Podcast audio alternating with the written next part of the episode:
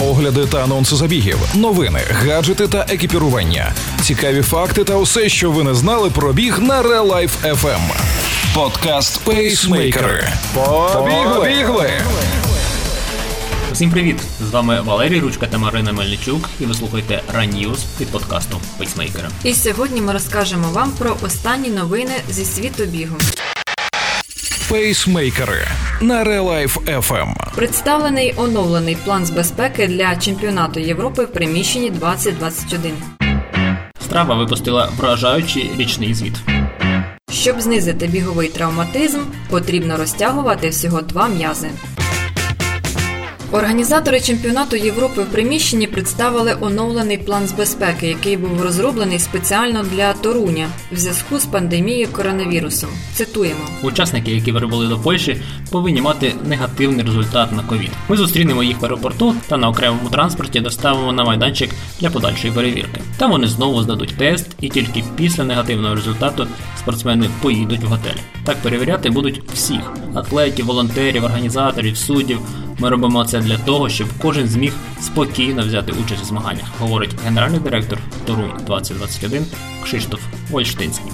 Нагадаємо, чемпіонат Європи в приміщенні відбудеться в Торуні з 5 по 7 березня 2021 року. Страва випустила вражаючий річний звіт. Цифри свідчать, що незважаючи на ковід, світ переживає спортивний бум серед любителів. Трохи цікавої статистики. Спільнота в Страва досягла цифри 73 мільйони користувачів. Щомісяця приєднується близько 2 мільйонів новачків. Завантажено понад мільярд тренувань, що на 33% вище ніж у минулому році. І більше 386 мільйонів фотографій. З'явилося 172 тисячі клубів Страва. Цього року кількість марафонів соло в три рази вище ніж минулого. Бігунів, які встановили особисті рекорди на дистанціях 5-10 км на півмарафон і марафон на 55% більше. Ті, хто зареєструвався в 2019-му, були активнішими в 2020-му на 13%. Період з квітня по вересень жінки у віці 18-29 років завантажили на 45% більше тренувань, ніж за аналогічний період минулого року в порівнянні з чоловіками. Приріст склав 27%. Ці тренди показують, що в усіх країнах спостерігається зростання фізичної активності на свіжому повітрі. Але в Італії, Іспанії та Франції, де був введений жорсткий локдаун, активність в цей період знизилася. Щоб різко знизити біговий травматизм, потрібно розтягувати всього два м'язи: це литковий м'яз і стегно. А як розтягувати їх правильно? Не менше 46-47 секунд, а краще кілька хвилин. Інакше немає сенсу навіть починати. Це ми говоримо про статичну розтяжку після бігу. Чому потрібно саме стільки часу? Розтяжка це неврологічний феномен, а не механічний. Наприклад, якщо ви відведете назад руку і натягнеться м'яз, то приблизно на 48 секунді відчуєте розслаблення по біцепсу. Якщо погано спали, це може статися на 50 секунди. Для надійності можна почекати хвилину 10 секунд.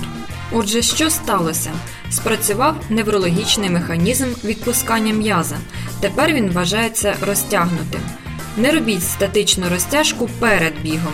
Після неї м'яз на 70% виключається. На 40 хвилин йде в глибоке рефлекторне розслаблення. Фактично, навантаження буде даватися вам на 70% гірше. Пейсмейкери на Life FM. На цьому пробіжка останніми новинами зі світу бігу завершена. В епізоді використана інформація з відкритих інтернет-джерел. З вами діляться новинами і трішки бігають Валерій Ручка і Марина Мельничук. Слухайте пейсмейкери. І тримайте свій темп. Ви слухали подкаст Пейсмейкери на Real Life FM. Real Life FM. Щодня з понеділка по п'ятницю о 7.40 та 16.40.